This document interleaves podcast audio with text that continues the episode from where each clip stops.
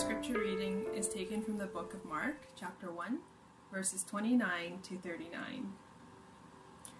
As soon as they left the synagogue, they went with James and John to the home of Simon and Andrew. Simon's mother in law was in bed with a fever, and they immediately told Jesus about her. So he went to her, took her hand, and helped her up. The fever left her, and she began to wait on them. That evening after sunset, the people brought to Jesus all the sick and demon possessed.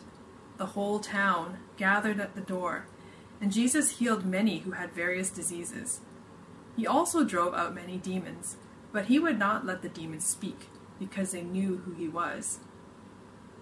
Very early in the morning, while it was still dark, Jesus got up, left the house, and went off to a solitary place where he prayed.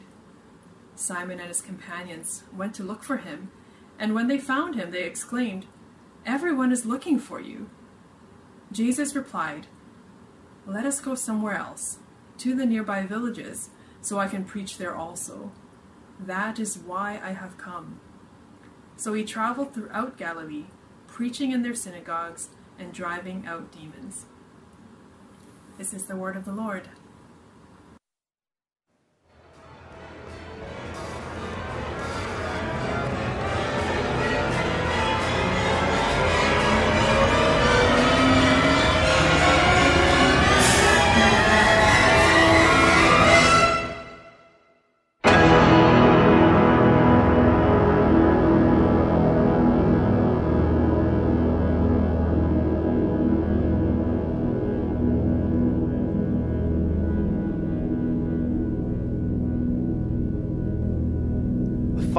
Chord in A Day of Life uh, by the Beatles. Feels like we should actually just have ended everything there, doesn't it? This is probably the most famous chord in music history. Sorry, all you classical lovers out there, but uh, I think that's probably the case. It is one of those moments in music history that has caused all sort of speculations and rumors. Now, I had always been told that they had wheeled nine pianos into the studio and all banged the same chord at the same time to create this massive wall of sound. Isn't that a great uh, rumor? Of course, it turns out that they only had three pianos, but three pianos is still pretty good. And it actually took these legendary musicians multiple takes uh, to get the one chord. Uh, largely because John Lennon was so focused on Lucy in the Sky with Diamonds, if you know what I mean. Uh, but all part of the mystique, I suppose. And so once they got this take that they wanted of the three pianos, they duplicated it and then they overdubbed it on top of itself, layering the same recording three times on top of each other. Hence, three pianos sounds like nine. Sorry if I took the, uh, the joy and the, the mystique out of the, that for you, but of course, the rumor of nine pianos is, is way better, so if you prefer to ignore facts and go with that, you're welcome to. That seems to be a trend on social media these days. Of course, that is not the only iconic piece in this song. Uh, the other is that intense part right before then that we heard. And they had hired an orchestra of 40 musicians. Of course, Paul McCartney, I think, wanted an orchestra of 90, but could only get 40. They came in, and the only music that they were given was on the music in front of them, the lowest note that their instrument could play, and then 24 bars later, the highest note that they could play. And they were instructed to slide as gracefully as possible from the one note to the next note over the 24 bars, and to do it without listening to each other. Then, similarly to the pianos, they took five recordings of the same thing and they overdubbed it so that it sounded like 200 musicians. Now, some people uh, call these moments musical genius. Some call it brilliant, experimental, avant garde art. Of course, others call it just a wise business strategy, a great gimmick to garner attention or perhaps just a desperate attempt by posers to try to look like their musical geniuses. Um, either way, they created one of the most iconic musical moments of rock and roll. And while we can speculate on uh, why they did it all we want, the real reason, the real question which no one can answer besides the Beatles themselves is what was their incentive? Was it fame? Was it money? Or was it simply integrity of the art? Now, our scripture this morning that Adora read for us, like the Beatles song, could be called a day in the life. All of these amazing events that Adora read for us occurred in a 24 bar span. I mean, a 24 hour span. One thing that Mark's gospel is known for, and this is the passage was from the Gospel of Mark, one thing it is known for is being pretty action packed. He tells story after story. Jesus went here, and then immediately they did this, and then this, and then this. And he regularly uses a word in the original Greek. Uh, he uses it 41 times, in fact. Uh, and it simply it means immediately. And it's meant to give a sense of urgency. Now, our English Bibles translate this word in a variety of different ways, which of course doesn't help us to catch the urgency that Mark is trying to paint. So when you're reading Mark, watch for words like immediately, as soon as, just as, just then, or even when the something came. Let's also keep in mind that we are only in chapter 1 here. So far, Jesus has arrived on the scene. He's been announced as the Son of God. He's called his first disciples to follow him. So now the story is primed and ready to go, and now his ministry begins. Mark paints this action packed picture of Jesus' first full day of ministry. So, this is Jesus' first day in the Gospel of Mark that he's like, okay, he's got his followers, he's got some disciples, he's going to get out and get to it. And as we read last week, this first day began on the Sabbath. It's a day of rest, a day of worship for the Jews. So, first thing in the day is that word I told you about. And immediately the Sabbath came. Jesus goes to the synagogue, and immediate, immediately Sabbath came. Jesus goes to the synagogue. He blows everyone away with the authority by which he speaks. Then immediately he heals a man possessed by an impure spirit. This is what we read last week. And then immediately, word about Jesus spreads all about the region. Then immediately, instead of going to Swiss Chalet for lunch, immediately they went to Simon and Andrew's house. Then immediately, he heals Simon Peter's mother in law.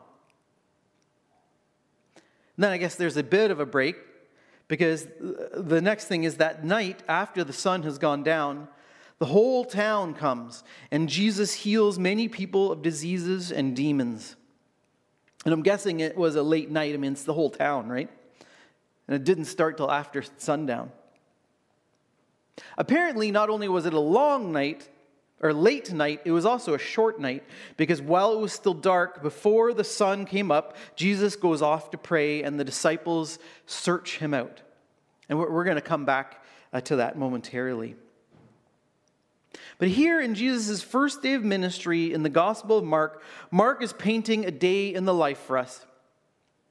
There are a number of themes that occur in this day that are going to continue throughout Jesus' ministry.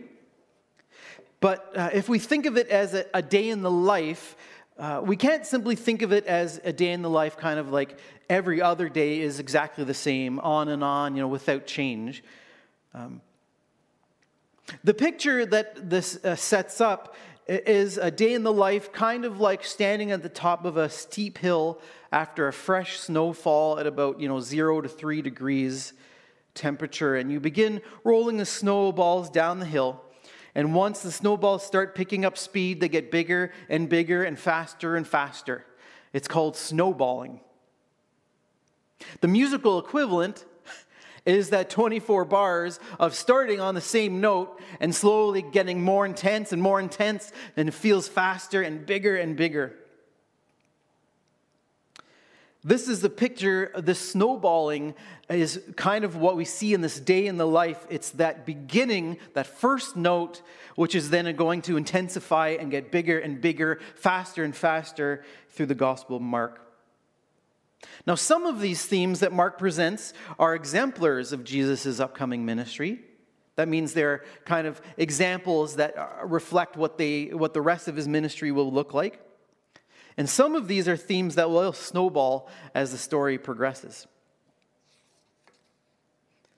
Some of the more exemplary themes are Jesus' preaching with authority, his self giving loves of the crowds with compassion and mercy, healing people of diseases and freeing them from unclean spirits or demons. Each of these, of course, they deserve their full attention uh, but we're not going to give to them today. Another theme we see in this passage that we can see as a pattern for Jesus in the Gospel of Mark is Jesus seeking solitude to pray. In our passage today, Mark 1, verse 35, it says, Very early in the morning, while it was still dark, Jesus got up, left the house, and went off to a solitary place where he prayed. Now, I have to tell you, if I had had a crazy, busy day like Jesus had just had the day before, caring for a whole town of people that didn't even arrive at my door until late into the night, I'm going to sleep in the next day. But Jesus gets up early in the morning before the sun has even arisen to go and pray in a solitary place. One interesting tidbit is that the word Mark uses here for solitary place is actually the exact same word uh, from John the Baptist in the, the wilderness, and Jesus is being tempted in the desert. This word that sometimes is translated as wilderness or solitary place, it means isolated, desolate, lonely place. Jesus isn't simply locking the bathroom door to get a couple minutes of peace, or sitting on the back porch enjoying a morning coffee before the kids wake up. He's wandered off to a desert, desolate place so he could find solitude, so he could commune with his heavenly Father in prayer. Mark tells us specifically of two other times that Jesus goes off to be alone and pray. One time is in chapter 6 after he feeds 5,000 people from five loaves of bread and two fish. And another time is after the Passover feast, between telling the disciples he was going to die and be, uh, is going to be arrested and die, and when he prays alone in the garden. Sorry, it's between when he tells them he's going to die and when he does get arrested. Uh, and he's praying alone in the garden. This is the same solitary uh, place that he's going to. And in all three of these stories, they are all at a crucial and exhaustingly full time in Jesus' ministry. He seeks out solitude to connect with God. Now, whether he was seeking guidance or a restful recovery from work to regain his strength, or simply a relational connection with his heavenly Father, we can only speculate, though I imagine there's a piece of all three. But we can confidently say the time alone with God and prayer was of great importance to Jesus, as exemplified in this day in his life. The next verse, however, carries one of those snowball themes in Mark, verse 36. Simon and his companions went to look for him. And when they found him, they exclaimed, Everyone is looking for you. Now, this translation isn't a great translation. Uh, I think most of our English translations probably don't do a great job of this verse. Uh, I think the translators are uncomfortable in making the disciples look bad. But Mark, who actually wrote this, didn't seem to have a problem with making the disciples look bad. When it says Simon and his companions went to look for him, that original wording here is better translated as hunt, pursued. Simon and the disciples hunted Jesus down. This is not a nice, gracious, lovingly, oh, where's our friend? They hunted him down. And the next verse, when they found him and they exclaimed, Everyone is looking for you, In the words of N.T. Wright, this looking for you connotes an attempt to determine and control rather than to submit and follow. It is a negative looking. Mark is portraying both the disciples and the crowds as intruders. They are hunting Jesus down for their own purposes and desires. This is the picture that Mark is presenting. And Jesus' response to Simon and the others seem to confirm this. After hunting Jesus down, interrupting him in his time of prayer and solitude to tell him that everyone wants a piece of the action, Jesus says, Let's get out of here. I think he's starting to sound a little bit like me. Jesus says in, uh, of course, I lost the verse here. Verse 38 Jesus replied, Let us go somewhere else, to the nearby villages, so I can preach there also. That is why I have come. So he traveled throughout Galilee, preaching in their synagogues and driving out demons. Now we're going to park this theme of seeing the crowds pursuing Jesus as a negative thing. We're going to park this and go back and see yet another theme that is going to snowball throughout the Gospel of Mark. As we heard last week, in this same day in the life, Jesus heals a man who was possessed by an unclean spirit. The evil spirit knows who Jesus is as the Holy One of God, the Messiah, and when the spirit, the evil spirit tries to identify Jesus for who he truly is, Jesus commands the spirit to be quiet. Shh, keep your voice down, right? Sam spoke about this last week.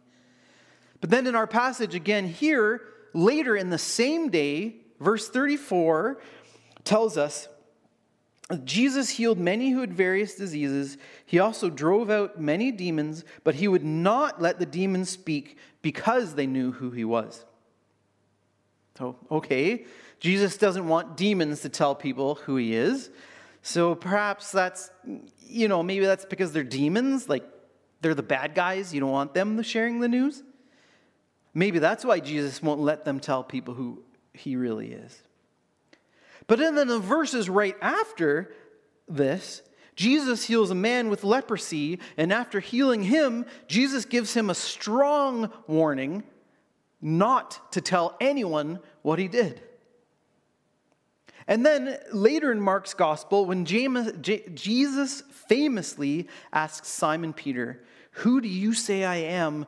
Peter replies, You are the Messiah. And Jesus warns them not to tell anyone about him. It's not just the demons that Jesus wants to keep quiet about who he is. It's the people he heals. It's his very own followers that he commands not to tell anyone who he actually is. And of course, as part of the snowballing theme, the more he tells them to be quiet, the more they talk. And whenever they ignore him, the negative consequence, the negative consequence is that more and more people come to Jesus. Here we can bring back that theme of Jesus being pursued and put it alongside this theme of Jesus silencing people from telling them who he is. In verse 45, the story of the man healed of leprosy ends with this. Instead, he went out and began to talk freely, spreading the news. As a result, Jesus could no longer enter a town openly, but stayed outside in lonely places Yet the people still came to him from everywhere. So now, because word keeps spreading about who Jesus is, he is unable to freely go into the towns. And remember, only seven verses before this, Jesus had just said, Let's go to the nearby towns so that I can preach. This is why I came. So, within seven words, seven verses, because of the spreading news and people ignoring Jesus' command to stay silent about who he is, within seven verses, Jesus can no longer do what he had just said he had done to go to the towns. And not only can he not go freely into towns, his place of reprieve for prayer and solitude has also been taken away from him. He had to stay in those place, lonely, desolate wilderness places now, but instead of doing it in solitude, communing with his heavenly Father, he's now constantly surrounded by people. As an introvert who needs his personal space, this story is so stressful. And it only snowballs more and more through Mark, like those chords in that Beatles song, building up and building up in intensity. It doesn't seem odd that crowds coming to Jesus from everywhere, people proclaiming him as Messiah, is a negative thing? Didn't Jesus come to draw people to himself? Isn't more people finding out who he is kind of the whole point of even writing down a gospel? Aren't we trying to highlight how Jesus is revealed, not how he tries to hide his identity? Now, there are, of course, a lot of different theories as to what is going on here, uh, as to what is often called the secrecy motif in Mark, and it's found in other gospels as well. Now, there are a lot of interesting theories, of course, but I want to share two ideas that I think not only help us make some sense about why Jesus hides his identity at times, but that also helps reveal who Jesus is and therefore what it means for us as his followers. The first is that it is likely that Jesus wanted to guard against false understandings of his identity. Whenever we read the Gospels from our end of history, we have to remember that the concept of Messiah for the Jews and that end of history in the first century, for them, the Messiah was, a, was of military deliverance. If you were to say to a first century Jew, I think that guy might be the Messiah, their first thought would be, So you mean he's going to raise up an army and bring military victory over our enemies, the Romans? He's going to establish a Jewish kingdom through military might? But while Jesus was the Messiah, he was not that kind of Messiah. He was not the kind of Messiah that everyone was expecting. What Jesus knew, but everyone else didn't know, was that the true Messiah was what the prophet Isaiah calls the servant of the Lord one who lives in humility, one who will not shout or cry out, one who comes to be a, su- a servant and to suffer. So the people Jesus was ministering to first had to unlearn what they had been taught to believe and then learn a whole new understanding and expectation of the Messiah. And this is partially why Jesus only teaches he, a lot of the kind of deeper things, he only teaches to a small group of disciples. And even when they realize he's the Messiah, he tells them to keep it to themselves because they, who have been learning from him more than anyone, still cannot grasp it. This is also found in the Gospel of John, verse 6:15, where after seeing miracles and presuming Jesus to be the kind of Messiah that they were expecting, the people intended to come and make him king by force. And so he had to withdraw from them. No, the only point in Jesus' life that people would truly be able to understand what it meant that he was the Messiah, that they could really deconstruct their worldview and then construct it properly and new was after his death and his resurrection. This is why his secrecy doesn't make sense to us because we know this is the end game. We know this is where it's all going is his death and resurrection. But they didn't know that and they would never understand it until it had happened. No amount of teaching with authority, no amount of miracles could ever reveal who Jesus truly was as the servant Messiah until he had given his life to death on a cross and then had risen to life again. As commentator, commentator J.R. Edwards says, until the consummation of Jesus' work on the cross, all speculations about him are premature. Jesus' true mission, true kingdom of God, was only possibly fully revealed and understood at his death and resurrection. I think for us, we easily fall into this trap of wanting to focus on the deep truths of Jesus' teaching. Sam talked about this last week. We could see him just as a good teacher, or we try to focus on the spectacular miracles of his healings. And we build our understanding of Jesus from there. But we need to be careful in doing so not to try to force Jesus to be the type of king we want, but instead keep his crucifixion central, so that instead of getting caught up in the crowds, we find ourselves on our knees in awe and in humility. Now, secondly, while I do think that Jesus came to draw all people to himself, in his humanity and his wisdom, his purposes are not simply to draw a crowd. Jesus very easily could have used spectacle to create an even huger follower than he did, following than he did. But that would not have been true to himself as servant of the Lord or to his message of the kingdom. In our culture, we are obsessed with drawing crowds, and we love strategy. Good strategy will draw crowds, and crowds are a sign of success. Our incentives, what end goals spur our energy and our focus, even as Christian, our incentives are often crowds, fame, appearance, financial bottom lines. Yet Jesus the one who came to draw all people to himself seemed to do everything he could to keep those things away from himself. I think this is because Jesus' healing and compassion are not about strategy, but are about his being.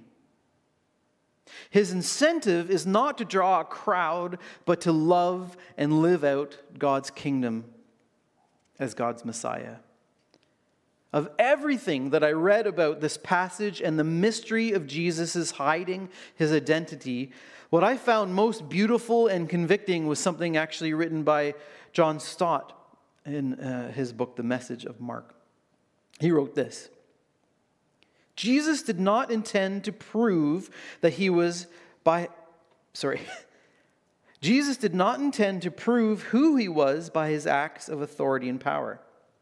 He healed out of love for the sufferer. He cast out demons because they had no right to occupy and spoil human lives. He taught in parables because these, like the healings and the exorcism, required a response of humble faith. The disciples could no more understand that in their day than we can in ours.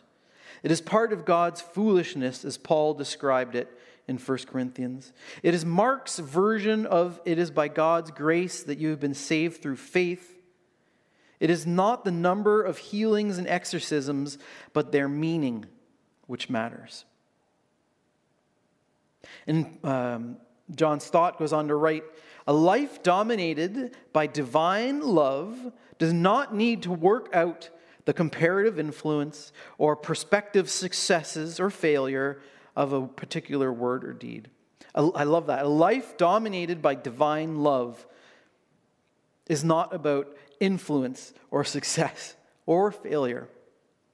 Love says or does what is necessary and works out the consequences later. In Jesus, people were attracted by the crossing of the boundaries to reach the outcast and the needy but what they are meant to discover is the love at the heart of it. Sadly, too often they stay with the sign and miss the reality. Love says or does what is necessary and works out the consequences later. What we are meant to discover is the love at the heart of it. Jesus tried to hide his identity in part to avoid the negative consequences of a huge crowd that would impede his ministry, of crowds trying to force him to be the wrong kind of king. And yet, even when they hunted him down, in his love, he welcomed them. And then he worked out the consequences later. A life dominated by divine love does not need to work out the comparative influence or prospective status or failure of a particular word or deed. I want to say this again. Jesus' healings and compassion are not about strategy, but about being. His incentive is not to draw a crowd, but an incentive to love and live out God's kingdom. His incentive was not to be spectacular, for even if that drew crowds to follow him, it would not draw crowds to him for who he actually was or what he actually came to do. You know, Spring Garden, there are lots of non kingdom of God things we could do to increase our numbers. It's true. We could sell out to all kinds of different gods, one being the God of entertainment. We could try to entertain people to increase our uh, dopamine levels. We could do attractional ministry that is smooth and glossy. We could sell what people want to buy and then bring more people into the church. And you know what? This has been a tool that's been used in evangelism throughout the centuries. We could do that. But if mere numbers was our incentive as a church, I'm not interested. And I would guess you're not either. If that's what you wanted, you would have never hired me to be the person who stands here and talks. If you're looking for that kind of polish and extravagance. You know, I think of this new pastor that we are uh, planning to add to the pastoral team. Uh, we have a vote on the 28th of February. A big piece of their role will be to move outward, to help us as a church to share holistically, to care holistically for the needs of our collective neighbors, especially the broken and the marginalized. Well, how are we going to measure the success or the quality of this pastor's ministry. I will say, for me, it will not be measured in how many followers are gained on Instagram, how many people sitting in our, how many new people sitting in our virtual pews, or dollars in our virtual offering plate. It will be measured by the revealing and the reflection of the kingdom of God it will be measured by the incentive to love for love's sake. Now, of course, a positive side, a positive side effect of love can be those things, and that love does draw people to itself. But the incentive cannot be numbers and dollars. The incentive of love is love for love's sake kingdom for kingdom's sake, Christ for Christ's sake. As we think about our daily lives, what incentives are driving us? The ways you interact on social media, with your family, at your job, your school, your home, places you serve others, or places you serve within the church. What are your incentives? What incentives drives me to stand here blabbling on at you? Are we seeking for gain that reflects ways of the world, or are we seeking to love for love's sake? When we think about evangelism, sharing Jesus with the world, is our incentive to get more people or simply to love people? Are we basing our choices and our values on strategizing what will attract people or on the very being of Jesus and what it means to love him and others with our authentic being. Now, we don't know what incentive the Beatles may have had in their hearts, but through this day in the life of Jesus, we can see his incentive of love, and we can choose that same incentive for our own. Please pray with me. Jesus, we are incentivized by all kinds of things. Some are good, some are not so good, but nothing, no incentive is as good or as worthwhile as love.